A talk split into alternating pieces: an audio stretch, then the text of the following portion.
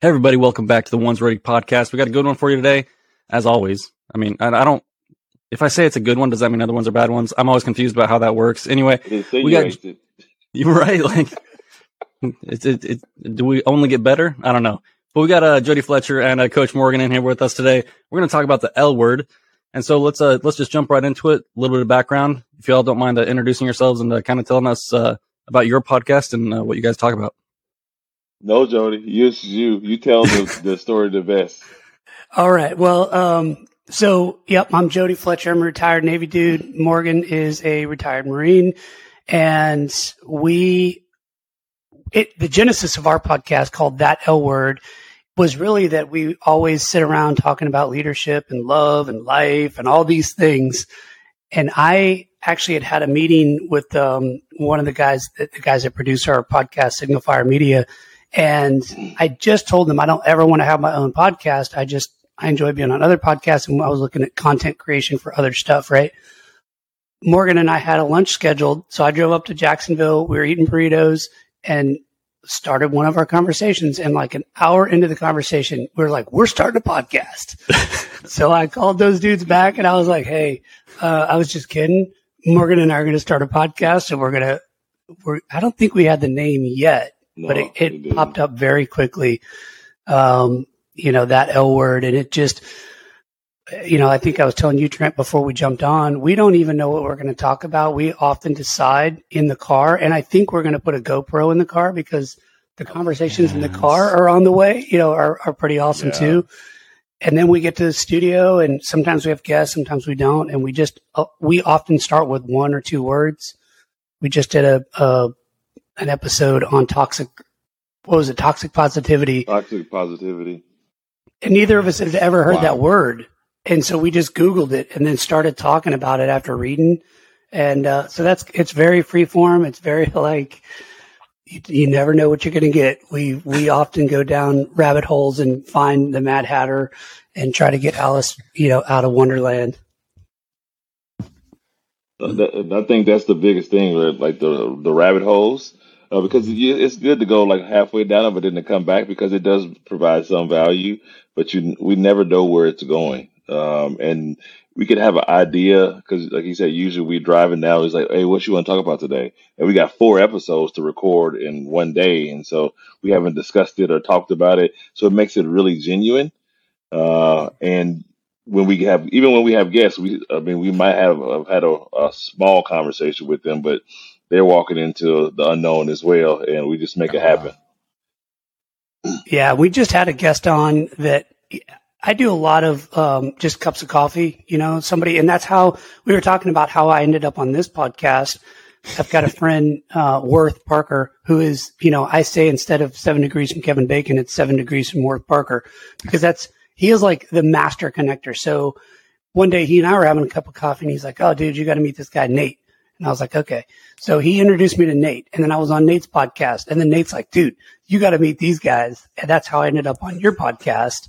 Um, but as I'm having these cups of coffee, oftentimes we invite people on the show and we had a lady, uh, well, her podcast, her episode's already out, but she's an astrologist. She's a retired executive and is now an astrologer and uses that like I use assessments and coaching she was fantastic, blew Morgan's mind. And I told him, I was like, bro, I sat down to have a cup of coffee with her. We talked for like two and a half hours. It went by like 10 minutes. And I was like, oh my God, I got to go. And we had her on the show and she ended up going out to lunch with us afterward. Uh, and then we just had another guy who it went so well and he had time, luckily, that he ended up staying for two episodes. You know, uh, yeah, his isn't out yet. It's still in post, but his name is Fidel Ford, and just we, I think we end up, you know, having like, I mean, we all do, right? On these these shows, you end up having these really unique guests that just. And I told Fidel, I was like, bro, I'm almost afraid to put you and Morgan together because it's going to be like crossing the streams and Ghostbusters. And it was. Those two in a room. They, at one point, Fidel was like standing up dancing and it got crazy, man. well, well, well I want to know, um, if because this is something I ask myself a lot of times. You, you guys, you, a, I want to know about your different personalities, but B, also I want to know at what point after you retired or during your career did you realize that you had something valuable to share with other people or something that other people needed? Uh, or is it more about just going down that journey and, and seeing where, where the, the path leads y'all? Holy sheesh. Yeah, that's how we go do this? Lord have mercy. Yeah, hey, just a, a, real light one. Just a real light one, Morgan. Like let, let talk talk about some some rabbit holes. Like Trent, like just really lightly puts out a grenade that's like it's like a Marvel movie, and there's like a, a black hole grenade. Like Trent's like, oh hey, here's a light topic to explore. Tell us about Not your even. entire life. He just Not like even. slowly rolled it into the room. yeah, I'm like, oh, you want me to tell you how you, you go first, Morgan, because I talked about mine on the last show, and I'll talk about it again. But you go first. I love it. Effing man, holy crap! I wasn't ready for this. It's early. Uh, I barely woke up for it. You know what? Like, I don't even know. Yeah, Early, yeah. Listen, yeah. I hopped in. Like, I, my my eyeballs popped open at six fifty nine. I was like, oh god, my alarm didn't go off. Let me get let well, me get my stuff together. And Trent's hitting this with a world ending question. One of our one of our Man. guests one time did say, "Hey, I like your question, but I'm going to answer a different question that I wish you would have asked." So you're always free to just bypass wow. questions. No, I'm not gonna do you like that. Talk about that. That, that was like a three star general. He looked right at Trent and he was like, "Hey, you know what? I'm not going to answer that question. I'm going to answer the question I wish you would have asked." And then he just pivoted into what he wanted to talk about. Hilarious and to, to public affairs. Trent, Always an option. no, no, yeah. Like this three star general was just like, "Nah, dog. Here's here's what I want to talk about." His, his, his publicist already had prepped him. He said, "This is what's going to happen. This is how it's going to go down." Uh, for me, it was um, Damn, I don't want to talk about this. Uh, but anyway, because just it just makes it very it, it goes it goes sort of deeper into my emotional state, and, and which is all which is always uh, a task in itself.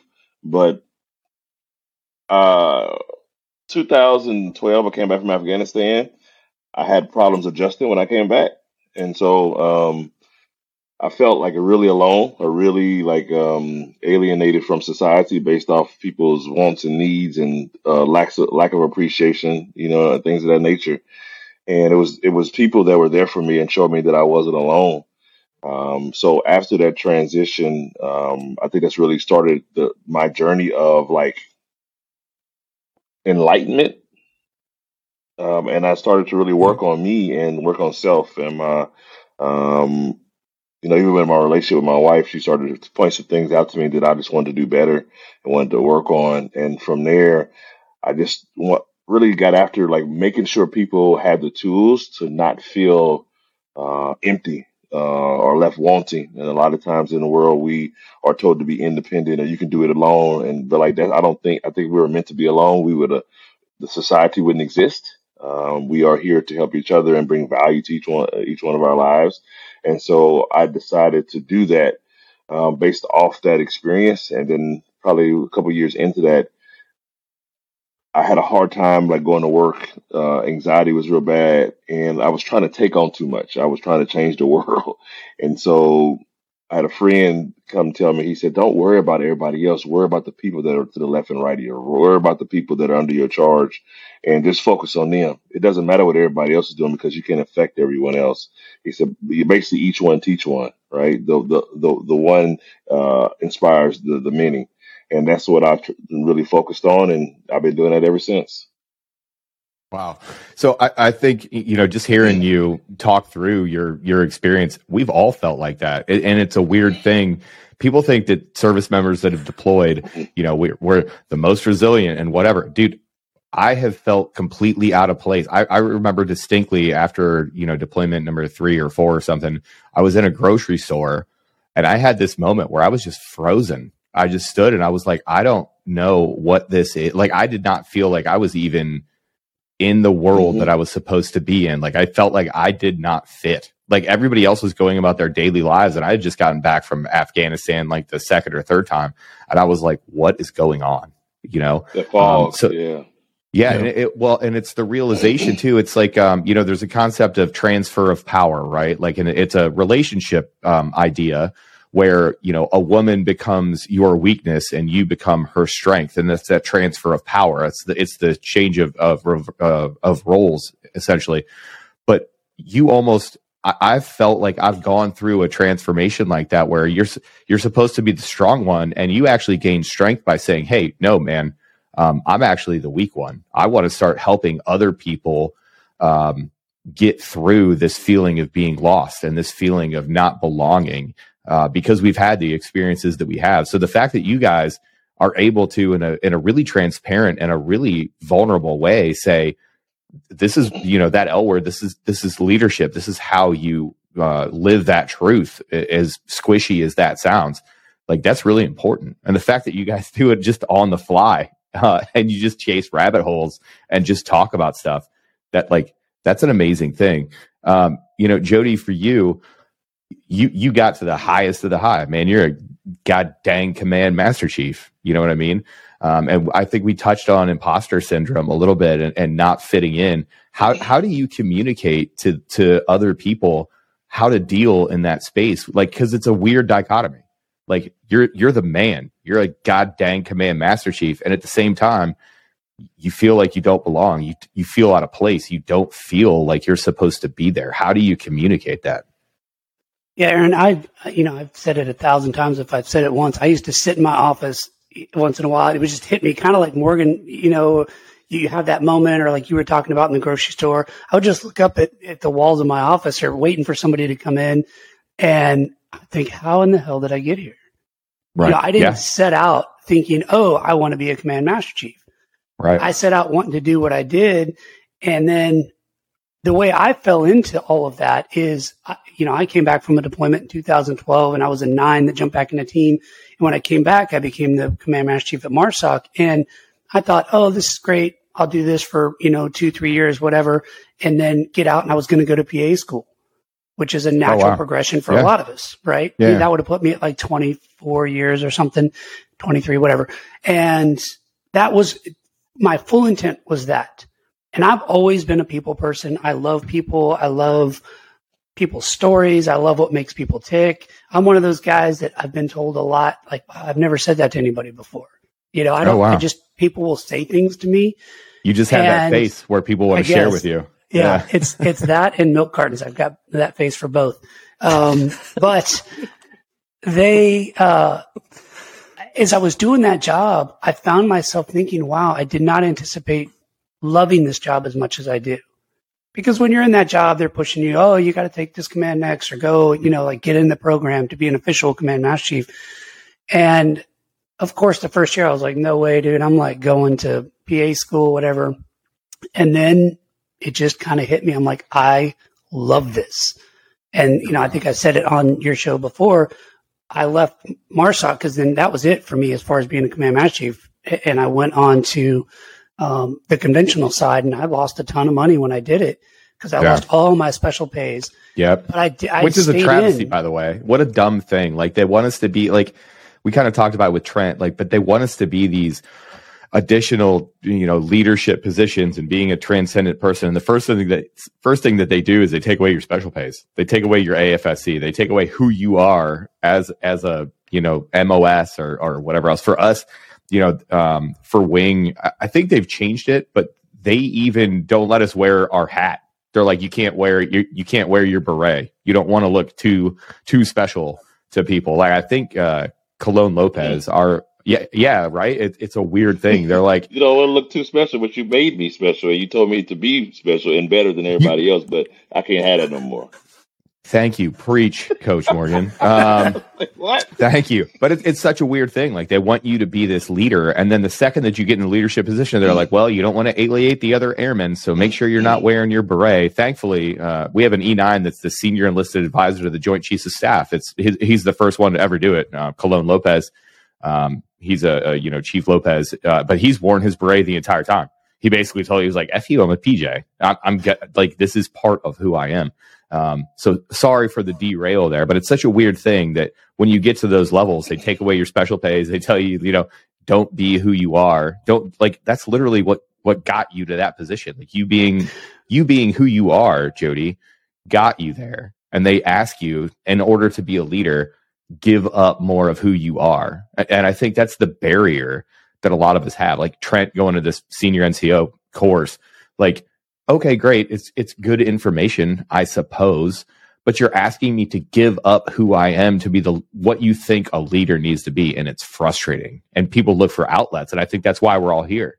So now yeah. it's it's we have more to give from our unique perspectives, and we want to be able to communicate that in a positive way. Um, and, and it's frustrating to not have that outlet in the in the very strict confines of the military. I yeah, think, and I think. Mm, oh, go ahead, Morgan.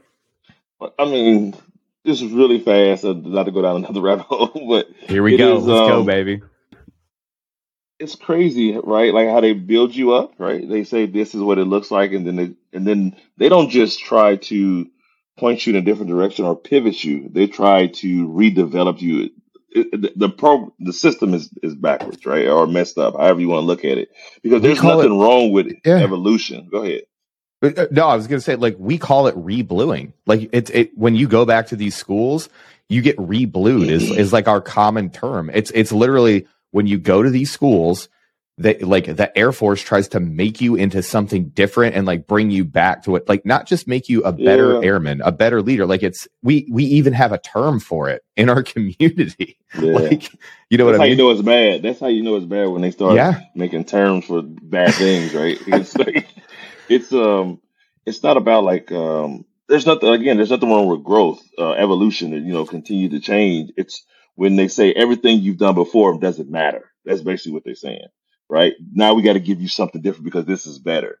Instead of doing like they do in martial arts or anything else they build on the foundation that you already have that exists and that's the way you can understand. And then they wonder why people have identity crisis they wonder why people deal with depression or feel alienated or feel alone is because you're telling them what they've been for 20 some years is no longer valuable to them when you said put all your value in it. Right? We don't even have think, that much. Go ahead. Well, I was going to say, I think that when you look at that from a leadership perspective, especially great leaders, right? Great leaders are good humans first and they recognize good humans and other humans. And when, whenever I transitioned and went in the conventional side, the first general that I worked for on, on that side was General Love and one of the best leaders I've ever worked for. He was amazing and he valued what I brought to the table. And what I brought was a different perspective because I went in like palms up saying, Hey, listen, I don't know anything about what y'all do. Like in the grand scale, you know, most people have worked their way up through that community and then they're, you know, the command master chief, it was second Marine division at the time. And so I was, I even had to go back to my books like, oh my gosh, like where do AAVs fit in and all that kind of stuff because it just wasn't on the forefront of my mind. I'd been in reconnaissance and, and MARSOC the whole, my whole career, literally. Right. And I remember sitting in the, you know, in the big, big conference rooms and up there with the, the general and the sergeant major. And then it was all the colonels or whatever.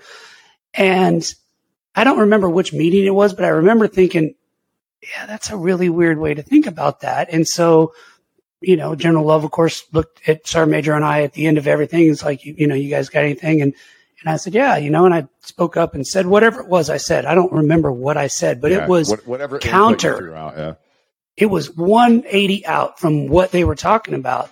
And later, General Love pulled me aside and he said, I really value the angle that you come from because you're foreign from this, like you've not grown up in this community, basically. And I, he said it much more eloquently, of course, but he's like, what the value you bring is a different perspective that all of us, you know, we kind of get in groupthink sometimes. And to mm-hmm. have somebody with your background and your perspective come in, and that made me feel so good and so valued right? And it doesn't mean that I said something at every meeting or whatever, because I do remember there were a couple times where he's like, Jody, you didn't say anything. I'm like, well, I didn't really have anything to say, sir. Like, I'm not going to talk yeah. just to talk, you know, but right, when, yeah. when he gave me that permission to then like really come out and be like, Hey, I'm, I'm 180 out from what you're thinking, or, or how about this? That's that, yeah. you know, we talk a lot about psychological safety nowadays, and that's the squishy term for it, but that's what he did. He provided that permission to say, Hey, not only do I want you to speak up, but I value what you're saying. And wow, what that a good leader. beats down.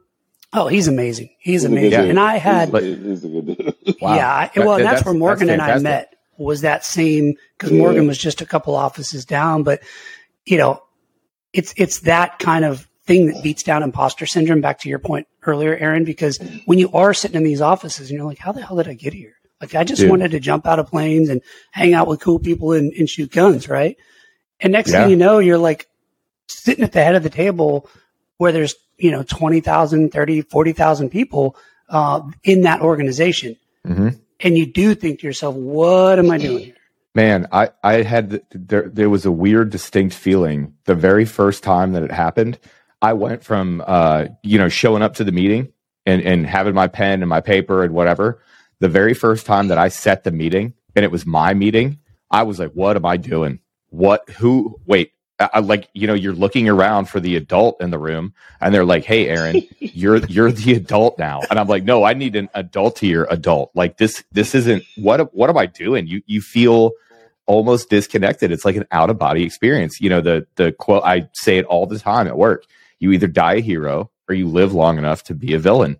And i am a them now and not in us like i'm not on the teams Ooh, so what are you doing aaron ooh. what are you doing to bridge that gap Oh yeah, man. I'm about to get that one.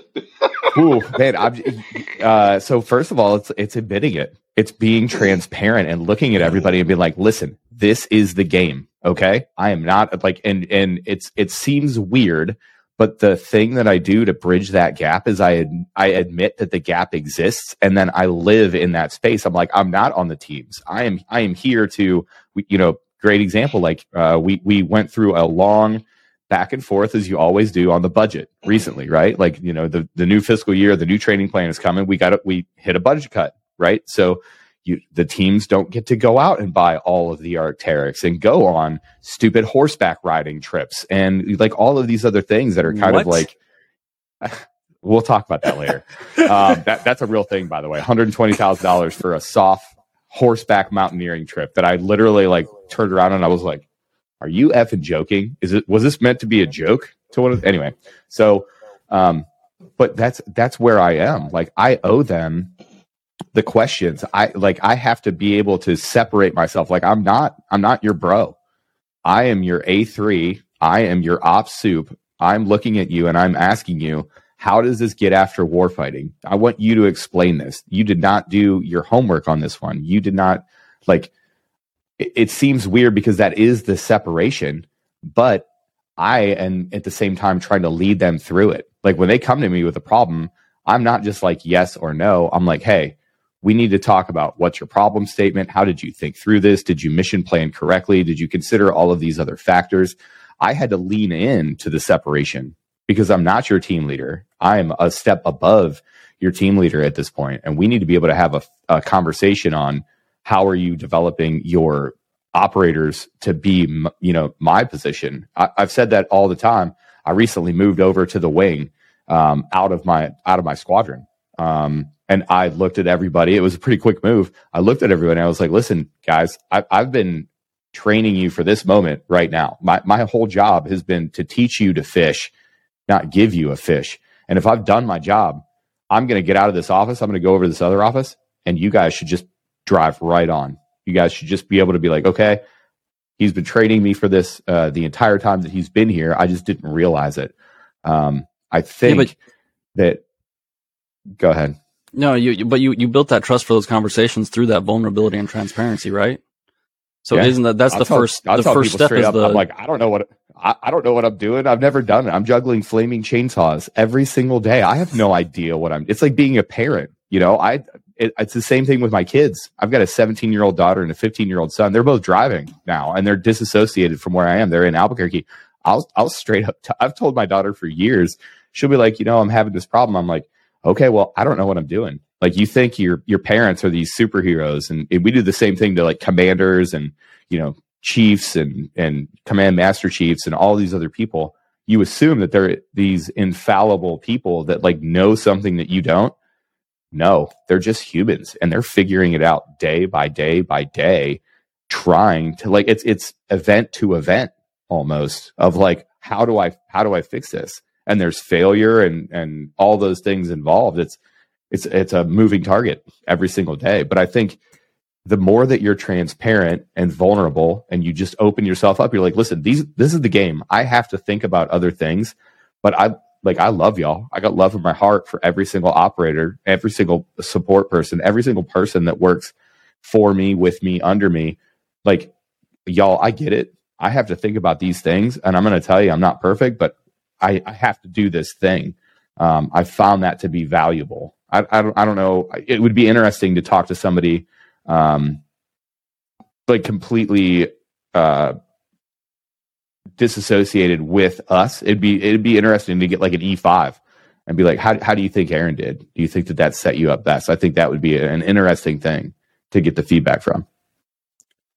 Well, I think the feedback comes from those people, right? There's several things that bubbled up for me when you were talking there, Aaron. A is the the flip side of what you're talking about is the responsibility you have to the folks that are still in the team. You have to the people that are above you.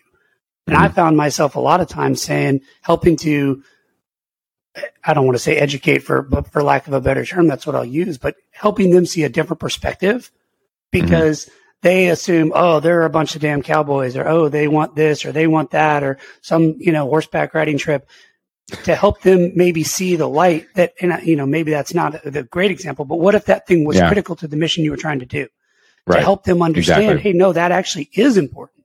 Mm-hmm. Then you being the bridge in there and being vulnerable and, and saying to both parties, listen, I'm oh, yeah. kind of in no man's land because I don't know all the stuff that you all know up here, but I also am now removed from the teams and I'm not up to date on all the latest whatever's going on. So mm-hmm. you're more of an intermediary there, regardless. I think at that E7, eight and nine levels, that's really what your job is, is to be able to translate what the folks on the ground need to the folks in the sky and what the folks in the sky are trying to do for the folks on the ground. And yeah. if you're good at it, you're able to help both sides for the most part understand what the other needs and come together. Kind of like, uh, you know, yeah. the, the mediators and wedding planners or wedding crashers. yeah. Yeah. Wedding crash. Yeah. 100%. Yeah. And it, it, it does feel. You're talking to me. you shut your mouth. You, you, you shut up. Um, it, it is a weird thing. That is, that is how you feel, you know, and I don't, uh, I've made this joke before. I don't know what happens. I, I think there's a school that people go to at like, you know, when you're in E9 and when you're in 04, where you get a lobotomy and you complete like bad leaders completely forget what it's like to be in the team room. And they just start talking about like, all this stuff. You're like, what happened to you? Do you not remember what it's like being in these team rooms and whatever? But and how the, many the, of them were good? And using right using CZ yeah. as an example, and I had the privilege of meeting him once or twice when he was at AFRICOM. And yeah, talent, right? Oh my God. But see, yeah. he's the kind of leader. Now look at how you're talking about him and look at his tremendous reputation. It's because yeah. he never forgot where he came from, but he also yeah, wasn't facts. using that as like a, well, this is why you should listen to me. He is right. who he is. That's the key to all of it is who you are as a person transcends all of this other stuff, what you've done, what rank you are, all of that. That's where I think the, the true magic is. And if we think about the amazing leaders that we've seen, they were good, good humans before they were way up the food chain, when they were still in the team or in the battalion or whatever it was. Mm-hmm. And the ones that, you know, have kind of like lost their way, if you really reflect, a lot of them were not that cool in the teams either. Yeah. Yeah. Facts. Facts, man. I mean, that's I don't know. Morgan, what do you, what do you like? Morgan came up on the on the other side of the house. Um, what what were you was your experience like as you started to climb the ladder? The, that, that everybody expects you to know what the hell you're talking about when you don't know. I, I remember, it. I know what Aaron talking about. I told you that. Like he was talking about, like when I picked up E8, I was like, they did fucked up. Like what? Are, what are you doing? Like, like, like do you know? Uh, like, and I, and I think like, I was do you know that, what you just did? Yeah, yeah. Like you gave me what?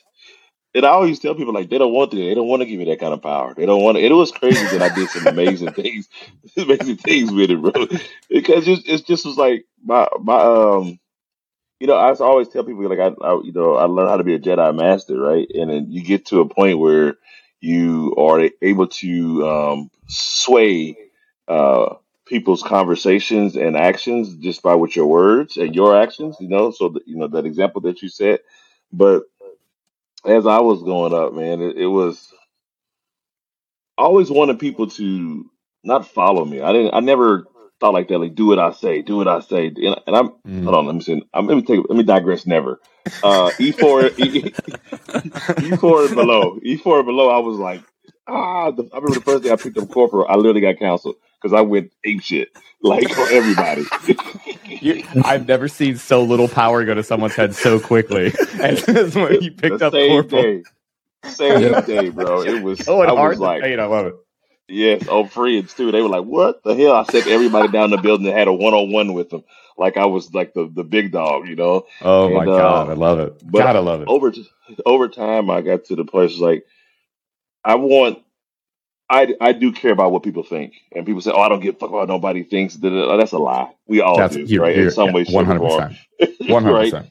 And so I wanted to have. I, when I thought about my Marines, I wanted them to care about me the way I cared about them. And I understood that it was my responsibility to make it safe for them and to teach them how to do that, uh, you know, professionally.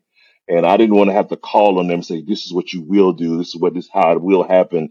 I wanted to be able to say, I need you. And they were there with, with no question. Right. Because I think that's where we get caught up about what's on our collar, but we, mm-hmm. we, we forget about what's in our heart right? That we're human wow. beings, that we yeah. have a connection, right? And that's the part yeah. where I wanted to continue to to to emphasize that in everything we do. And I got to even I ain't been retired that long, but my Marines still texting me, still calling me, asking me questions, and that makes me feel like I've done it right, right? Because like like uh, Jody said, it is like you know, the Marine Corps kind of gave me the tools to be better, right? But they also gave me the the the the chances to fail to learn the lessons that I needed to learn to be better mm-hmm. for those that that that um that respect me enough to to follow me. Mm-hmm. And I think we as we go up, we forget that, and we start getting into a place of um, superiority, right? Where they say, "Oh, I'm here, so you know you you have to listen." I, I said, but there's a difference between having to listen and wanting to be there. The the level of uh, engagement that you get from somebody that loves you, right, respects you, and cares about your well being, are the people that jump on grenades for people, right? Hell yeah, yeah. The, the other the other side of that is a motherfucker that'll turn his back and is like, mm, fuck, run the other way. Yeah. Right? Well, so it, it, go ahead. No, I'm just thinking. This, sorry, there, there, there's two type of confident leaders, right? There's the the ones that are arrogant, confident because they're they're thinking all about their own ability. But you look at like the leaders that you love, their confidence comes from they're confident that their team can do anything that they're asked to do because they've built those relationships because they put all their love and effort into their team. It's not about the person at the top. It's about what their team can do and that they come across as a very confident and competent leader. Um, but, but it's, it's never about them, right? It's all about, you know, developing their people so that their, their team can uh, accomplish their tasks. So I think that that's and a huge difference. difference. Yeah.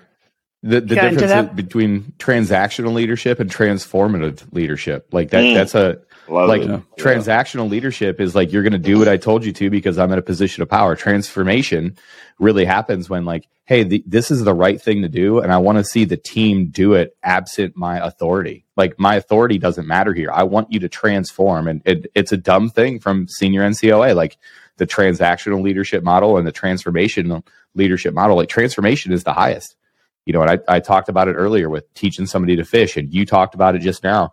You know, Morgan, with um, you know, people t- still texting you and, and growing in their own right and using you as a sounding board, even though you're not in anymore. Man, that's the goal. That is the effing goal. I want you to be better. I had a very smart friend of mine that said leadership is tricking people into being better than they could ever be without them knowing it.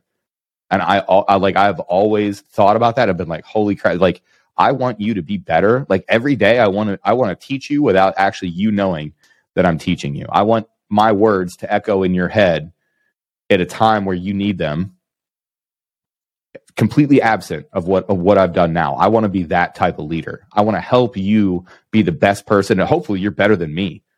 Hopefully you're you're way I want my operators under my charge to be better than I ever have been. I want them to lead better than I have been. That's why I like I love talking about my failures holy crap, let me let me show you all these pitfalls that I hit in my career. Let me tell you all the times that I failed. Don't do that. Be better. Yeah, and I would add to that the immersive leader. And this just kind of came to me because when I was teaching at Field Med, it's all the the corpsmen that are going to go greenside with the with the Marines, right? Mm-hmm. And one of the things I used to say, and I didn't come up with this, it, you know, my old man or somebody told me, right? if you look at a group of Marines, you shouldn't be able to tell who the sailor is or who the sailor isn't. because you, yeah. you've immersed yeah. yourself and you've blended in and you're just one of the crew that happens to have the medical skills. I think solid leaders are as immersive. If you look at a group of people, you should not be able to point to one and say that one's the one who's, you know, and I'm using my air quotes in charge because mm-hmm. an immersive leader has surrounded themselves with people that are smarter than they are. And they've built that Ooh. area of trust. Ooh. I got so one. that the team can just keep going. I love it. No matter what, right? Yeah. To Jody's point, like spot on, Jody. I'll give you your props. You're a good guy. and then uh, I like it. I, we provided you the space to be right, Jody, and you crushed yeah, it. Good job. Thank you. But that was when, it reminds me of like uh, the first uh, the first time I was around a group of leaders. Like usually I'm in charge of some or I'm mm-hmm. the head, you know, through your life and you learn like you get sucked in and you get into this complex and it's almost like being going in, going through the season, Jody, where you know I was an E eight and I was the only E eight out of the people going to pick up E seven, right? And I'm like, hey, I'm the only one here that, that gets it, kind of, right. right? Yeah. But um, the first time I was around leaders, the amount of stress just came off because, like, I was like, I don't got to do it. I don't have to be the one. Like, I don't have to depend on just me. I don't have to like make sure like they they were so. It was so freeing to be in a group of people that you respect that were just as capable as you are because you empowered them to be so, right? That you can sit back and just you can just let things happen and you don't have to make them happen. You don't have to, you know, tell people what to do. Like when you develop a team like that, it's powerful, man. And it, mm-hmm. what it does, it, it, it, builds a level of confidence within the ability to, to accomplish whatever mission or task he is moving forward because they don't have to depend on it. Because the, the key is, it, you know, uh, leaders that are not effective are trying to make themselves useful. They they want to say, "You need me. I have to be here. I got to be a part of this." But the true leaders, right? They understand is like, I want to teach you not to need me. I want you. I want you to be able to be an active thinker, be proactive, be able to troubleshoot and be self-aware, to have self-control, so you can be uh, involved in anything at any level. That's the key to like leadership success. Like anything that we teach, everything that we talk about right now, anything that we're teaching them in the in the service or in a corporation or in a business or in a family, if you're if true leadership is your goal, then everything that you're teaching them will transcend whatever environment that you're that you're in. It will make you a better person and better people make better decisions and better decisions make better lives and better lives change the world. So, man, I knew I liked you. I knew it. You know what I mean? Like I, I get it. Um, and and I'll bring up CZ. So CZ put out, you know, the his his silver bullets, his carnivore leadership. But one of those things is like you can't fly with the eagles if you hang out with turkeys. The second that you surround yourself with those true leaders, you know what I mean? Like iron sharpens iron. Like the, the the axioms are true, and it's almost a cliche. But when you surround yourself, like me being on this podcast, I'm not the smartest person on this podcast. I'm not the most developed person on the on on this talk that we're having right now but that's important that's that's what leadership is is is providing everybody the space to be like oh wow look at all these superstars people people get mm-hmm. lost on it especially in the SOF community um, you know and i've distinctly this last week i was like i forgot what it was like working in the the regular air force for a little bit and i looked around and was like holy cow my entire career i've been surrounded by the top 1% the entire time like holy cow um, and it's not to say that you, you know, yeah, it's it's just different. But you know what? Like I don't look at it uh, from an elite. Like, I I don't think I'm an elitist. When I walk around the halls of the regular office that I work in now, I'm not like, ugh, these people are. Yeah, I have a different colored hat, and the things on my uniform look remarkably different than theirs. Ugh. No, I'm like, no, I I owe them more. I owe them way more than they owe me because I have these experiences and I can help. I can provide, like Jody er, earlier, you were talking about, you can provide that different optic. Man, I value that. I, I want to, I want to bring them up to my level, whatever that level is. And it might just be kind of in a different lane, but I want them to have that experience. Like I have a, a genuine need. It helps me as a professional feel like I'm of service and being served correctly to, to give them you know those those tools that that we have um and i love how morgan you, you talk about like as a family like as a as a person you should be doing that inside of your own little tribe as well just to be i, I love nate and um, you know inheriting manhood and talking about how to just be a, a better man um, I, I, think there's a lot of reflections in there of of leadership and and personal development um, from these optics. But Morgan, man, dead dead on. Like people should be able, absent your influence entirely, they should be able to to lean into the culture that you've established. That's really important. But I think that goes both ways, right, uh, Aaron? When you're when you're walking in, you know, to the conventional forces, I was learning as much from them as they were. Uh, really, I felt like I what did I bring? I brought something that's a one percent of you know, the greater uh, green machine or canoe club, mm-hmm. right? Mm-hmm. And so maybe I brought a different perspective or, or just, I don't know, a different mindset. But what I learned from them was, I mean, limitless.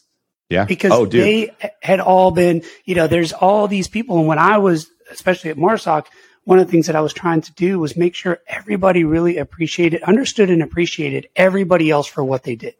Mm-hmm right? Because you get that kind of operator mentality of like, oh, we've gone through all this to be to be where we are. Okay, cool. Would you want the finance person's job? No, that sounds awful. Okay, well, they don't want to jump out of airplanes. Right, so right. they work yeah. just as hard to get where you, yeah. you know, you equally, both of you work equally as hard to get where you are and yeah. to be amazing at what you do. And when you have that mutual respect because you understood how hard that person worked to do. Now, obviously, there's bad operators and there's bad, sure. you know, oh, logisticians yeah. and all that stuff, right? So, yeah. but when I'm, I'm talking about good, hardworking team members, Yep. You, when you build that understanding, that mutual understanding, then they begin to appreciate each other on a different uh-huh. level. That's where you start to build that sense of family because there's yep. no like, I'm, I'm this or I'm that. It's all like, Hey, what do we all bring to this? And how uh-huh. can we make this whole thing better? That's where I think you get that synergy. Well, and the fun flip side of you know this whole conversation is that I, I walk around about seventy percent of my given day is I don't understand their processes. I don't understand their culture. I have to walk into people's offices, as this operator, and I go to E5s. I, I walk up to the front office and I go, Hey, Sarge, um, I don't know what letterhead to use for this product that I'm making. Can you help me out? Like 90% of my day, like Mr. Special Operator with all these combat deployments, I, le- I, I legitimately have to lean on people and I have to walk into their office and be like, dude, I don't know how to do this. You have to help me. Like, uh, can you can you tell me who who's who does this get routed to? Am I going to make somebody mad if I send this from the org box or from my personal email? Like all these silly, queepy questions, but that's me indoctrinating to part of their team. I may have this one percent experience, but that means that there's ninety nine percent of their life that I don't understand, and that's well, and if you think job. about yeah, think about where we are. Like we're not even really there's I know there's some stuff going on in the world, but we're not in the GWOT anymore. Right. So, oh yeah, which is weird. One could argue weird, that what they're doing I spent my is, whole life in the GWOT. Yeah, right. You know, and it's it's yeah, it's I think you've got to build that holistic team and that comes from people really like to Morgan's point, loving each other because it's like, wow, you're awesome at what you do. And that makes people feel good when you're walking around and you're like, bro, what do you do? Explain that to me because I have no idea. Because yeah, they're proud of what they do. But but I think we're lucky coming from a community where you are expected and challenged all the time to keep growing, right? Like one of the things that happened in that course I just came back from is somebody said something like, "Oh, like well, we're all like at this rank, like you're you're not going to learn anything and you're not going to grow and you're not going to like move forward." And I was like, "Whoa, whoa, whoa! Like this is something like from our community we can we can push out there. Like leadership is not a destination, you know." and, and in our community, it's, it's very normal to be challenged and to, and to seek out new challenges and to have challenges come to your door and, and hit you in the face mm-hmm. on a mm-hmm. regular basis, whether that's an E5 or, or, or the, the missions that come down the road. And so I think we're, we're kind of, you know, like I'm, I'm, we're, we're blessed in a way to have that, to live in that environment where that's required so that you never become stagnant, where you never like, I'm leadership now, you know, like, and I can just do whatever I want. No, like you're always going to be challenged. So I think that's, that's an important part of the the culture that we can bring out to uh, the, the greater forces. And I'm not saying everybody is like that, where they're like, oh, like I made it, but there's some of that, and it's like, no, no, no. Like just because you're you're 40 years old and an E8 or an E9 doesn't mean that you get to stop. Like you should be more flexible now. You should be learning more now. You should, you know, be pushing yourself out there to, to become a better person, like coach said. Well, and Trent, I think that if you rewind a little to where we were talking about the people that lose their sense of where they came from, you know, those eights and nines that kind of lose it. They're the ones who are like, oh, I think they've, they've got that hubris. And they're like, oh, I'm an eight yes. or I'm a nine now. I can't Great. learn anything else. The ones that are cool, Man. the ones that people are attracted to and like to be around are the ones who are like, okay, this is really the rank on my collar has just increased the level of people I can tell to piss off. Like that's all it's doing, which also means it's increased the level of the, the support that I can provide the rest of the team. Because now I've got an audience with, you know, somebody else, somebody further up the food chain. So if you think about it from that context, you're still growing, you're still learning, you're still pushing the boundaries, but the people who are not and are sitting, you know, like retired on active duty and all these other, oh, uh, you know, acronyms or, or sayings that we have, those are the folks, they probably sucked when they were younger too, to be honest. They probably rode the coattails of a lot of other people. This is just me being contrarian, but how dare we even have a term that is colloquial? Yeah. Like you, you said, you said retired on active duty, ROAD. How disgusting is it that we actually have a, a term that we all understand across our force for someone that has got the like gotten to a level and then just checked the fuck out? Like that makes me so like that should not be a term that we understand. That should not be something you should you should tell to me and I inherently understand. Like I can think of people right now. Yeah, we all can in can. my circle. Get out of here. It's terrible. Yep. Little word bubbles popped up, little little faces yeah. in front of everybody's head. Exactly. Yeah. Trent, I got something for you. Uh, just you know, this is this is off note, but on note at the same time as you are going to your senior uh, academies and, and he's so a graduate. So excuse me, he's a uh, graduate. A graduate Thank you. Right. Wow, put some respect um, on his name. Put some respect get, on it.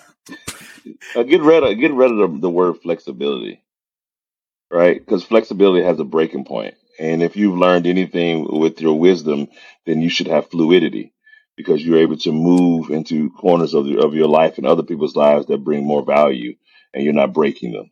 That's just something I wanted to add. Man, that's the Bruce Lee stuff. That's be like water. Yeah. Man, I dig it that, is. Coach Morgan. it is, man. We get to, in these terms. We just we we, we say these things because they're they're they're the small nuances in every conversation, but people repeat them. You know, they were flexibility, flexibility, but flexibility has a breaking point. And yeah. you know, if you've learned anything, you've learned not to go to the breaking point and trying to find a different way. And then we also confuse balance, right? Oh, balance. I think balance is bullshit. Like it's not. It's, it, it doesn't. It doesn't have longevity in it. What no, does? It Har- harmony.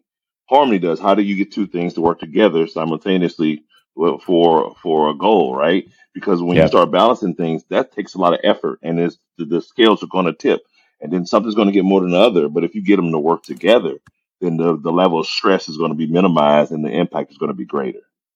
And if you actually focus on it, like we're, we're striving towards synergy and it's a dumb business term, mm. but I, I want to make you better. I want you to make me better. And together, like it's a synergistic effect. And, you know, Jody knows from medicine, one plus one sometimes can equal three, not just two. That's what we're going for. I want you to drive so hard in your lane and be a, a damn professional and be perfect. And I'm going to try to do the same thing. And together we're going to have an outsized effect we're going to have something better than either one of us could have done individually. Like, I, I, love that. I hate balance. I, I will not say flexibility again. Coach Moore, can you change my lexicon. Like that's that because that's a great point, man. Yeah, you're you're you can only you can only flex so far before you you know bend and break. Like those things are we break. Rep- that's how we end up in that's depression it. and anxiety and all kinds of other shit because we flex so far we break. And if we just look for okay, how can I do it better? Said, let me do it till I can't do it no more. Like that sounds different. Damn, yeah. damn it. That's you know wow. I mean? Man, I'm so I, glad I woke up late for this. You know what I mean? Like, geez, look at all the lessons I've learned. But when, when I, when I think about fluid too, I think one of the things you can do as a, a younger team member is when you get on a new team, is look for the gaps that you can fill that aren't being filled right now, mm. just like a just like a fluid, right? And then if you do that yep. for your whole career, when you become a leader, it's almost second nature. You can walk into a room for your new team and you, you, you can identify those gaps that need to be filled and the gaps that don't need to be filled. And then as you get to know people and move them around and, and truly t- uh, manage your talent and find the things that everybody's good at, you know, I don't, I don't believe in useless people. I don't believe in useless team members. You know, find a place yeah. for them to fit And if they're trying to force themselves into a gap that doesn't exist, like have that conversation with them and, and figure it out. But you know, when you said fluid, that's all I thought about is, is flowing into the gaps and making everything, you know, you know see work, so, do work. We all talk about yeah. it. Well, and to continue that metaphor we had, and uh, Morgan, you probably remember Henry Kitatuka. He would always tell everybody, "You're you're a tributary coming into our river." right? And this was during the Chiefs for us in the Navy. Oh, the wow. thing is nice. a big thing, right? And he would tell people, "You're a tributary coming into our river. Don't pollute our river." Right. So what he was telling them, kind of like that fluid, nice. you know, you're coming in and you're going to join the big, this big movement that's going forward, which for us is leadership and values and love and all that hmm. stuff. And he would tell them, don't be the dirty water coming into our river. You know, so aside wow. from finding the place that you can fit in, it's also how crystal clear is the water? How pure is the water that you're bringing in and adding to that river that's moving forward? Well, and that's important. That's important for that leader because he established, we, we talked about, you know, us versus them and, you know, how, how do you lean in those positions? It's, it's just as important to sometimes look at people and be like, dude, we got a good thing. You need to step your effing game up don't mm-hmm. pollute my river. You're a part of this organization, whether you like it or not. You're going to influence these things.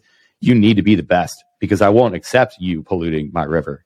And and that's one of those things. Like I I often I don't like being directive, but I do like telling people. I had a, an enlisted call, you know, a couple of weeks ago, and we talked about it, it's normal stuff. Like every once in a while, the squadron gets a little bit too loose on oh, somebody's not wearing the uniform, you know, correctly. Like somebody's, everybody's wearing hats in the unit. Like we're, you're, you're, you're allowed to wear PT gear in our organization. If you're not doing, you know, whatever, uh, you know, if you're not going to, you know, some other function, if you're just in the unit doing squad work, okay, fine, throw your PT gear on, whatever. But it's like the standards started like slipping. So it's like people are now wearing hats inside all day. And then it's like, it's not an approved hat. It's sort of like a close to approved hat. It's sort of a military color, but it's not what you're supposed to be wearing. and I got everybody together. And early in my leadership, you know, career, I would hate these things because of the way that people approach them. Right? It, it felt directive mm. and what whatever. But I straight like I had a, a talk. I was like, I'm there is no good cop bad. It was me and the first sergeant, and I said, "There's there's no good cop bad cop. I'm not going to take away your privilege. Mm. I'm going to tell you these are the things that I'm seeing, and it's unacceptable for you to do this in this organization. We're the best STS and AFSOC. Period.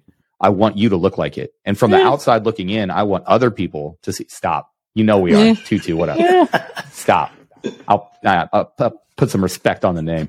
Um, but you know, it was, it was that thing. Like I've grown into a place where I found a way to have those conversations, but it's, I, I clarified the intent.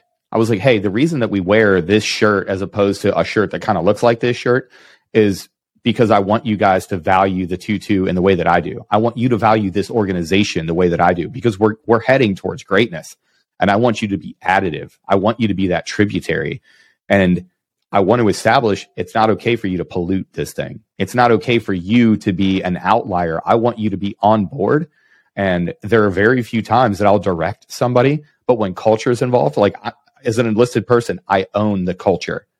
It, it is my job to set that culture. And you're not allowed to pollute the river that we're going uh, with, with your bad tributary. That is a great way to to describe it. Yeah, old Henry's a wise a wise old man.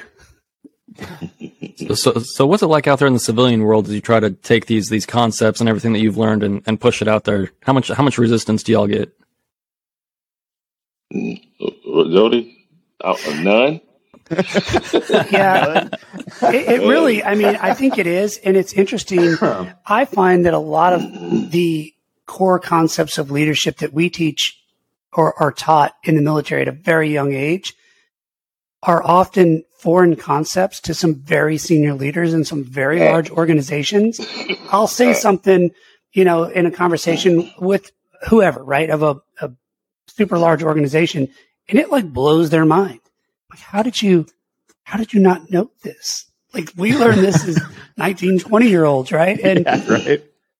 But it's, there's not a lot of, if you think about leadership as a concept, it's not really, it's taught in sports to some degree, but it's not really taught in class or in college or anything like that. So you either learn it because you had a great mentor or you were in an environment, you were lucky enough to be in an environment where it, it's just there, or you don't learn it. And so then you're pro- promoted to your level of incompetence.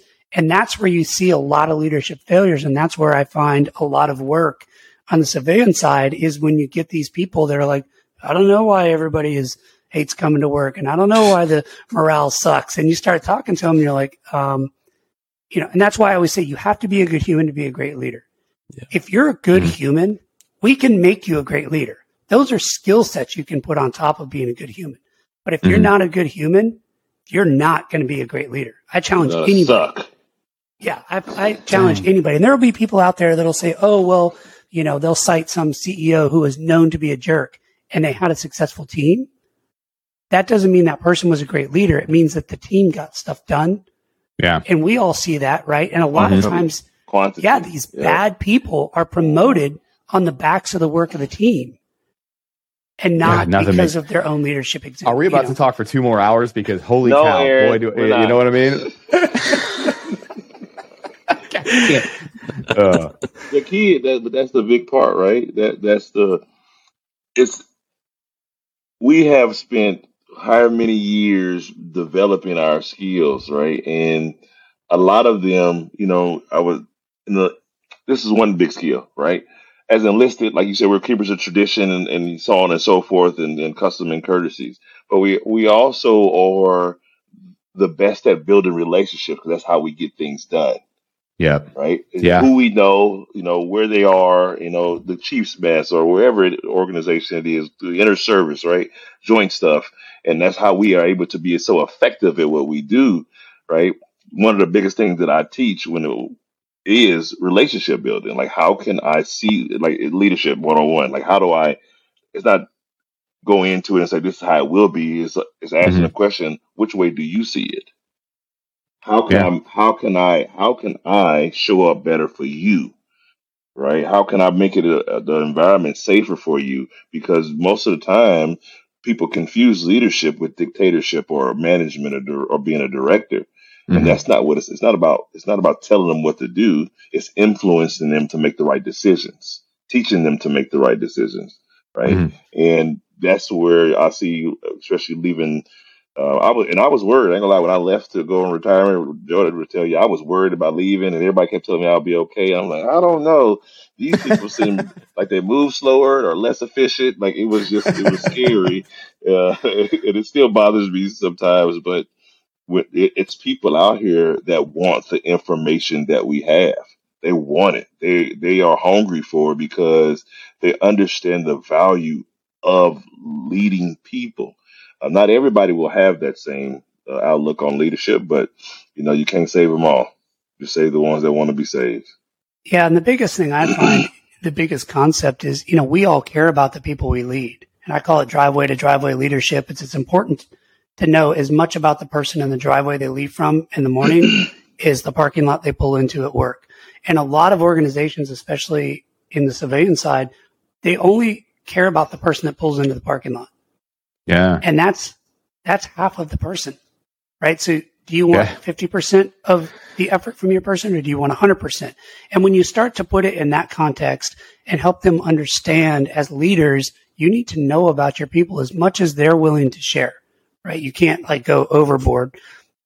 But that was one of those concepts when I was talking about that with somebody and they were kind of like, Oh, I never thought of that. I'm like, Oh my God, what are you talking about?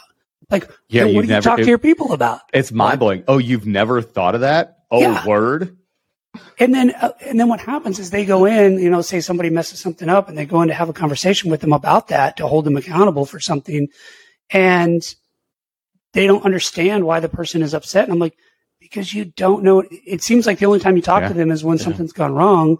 Exactly. They don't know that you care about them. And the thing with the generation coming into the workforce now, and this is like, there's all kinds of articles and, you know, anecdotal evidence or whatever that they want to know that they're being cared for. We grew up yeah. in an environment of do what you're told. It was that kind of leadership and that yep. paradigm has shifted. And if you consider that, especially with the leaders that are in their sixties, they're still coming from our perspective and they're the mm-hmm. ones that really need to shift their ideals and understand how to connect with people because I've talked to people and worked with people that will Shout leave. Out. Yeah.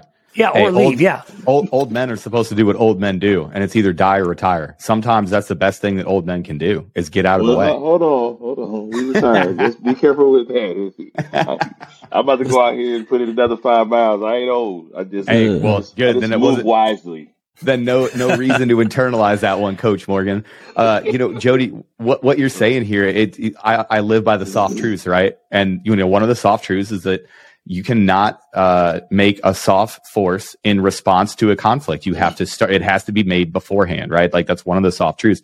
But it's it's exactly what you're saying. If you only talk to people and and you only you know put in that effort when a situation arises, you've already failed. You have to do that way beforehand. You have to know your people beforehand. You have to actually lean into that driveway to driveway leadership. That's a that's a fantastic analogy. I have to give a shit about you before the thing happens. I have to lean in because humans are more important than hardware. Quality over quantity. All of these things are things that we know. You have to lean into those things beforehand, or you're never going to be able to lead in the way that you want to. That's right. And the people are not going to, they're not going to be invested. You're going to have people no. waking up thinking, I have to go to work, not I want to go I to work. I get to go to work. Yeah. I get to train today. Exactly. Yeah. Well, I, I, think we made it. I know Coach has a, a heart out that we're trying to get to. Uh, and we talked about a lot of stuff, and I threw a grenade in early. And Coach, I still feel real bad about it. I know you're trying to get to your, your thing. Uh, but the, as we wrap up, you guys are uh, uh, Coach Morgan, Jody. You guys do the That L Word podcast, where we talk about leadership and love and anything else that starts with the letter L and beyond. Um, go check it out on Apple and where, where, where can they find you? Instagram? Most platforms. Most We're on platforms. all the things. Yeah, there's nice. some stuff I hadn't all even heard of before. oh, yeah.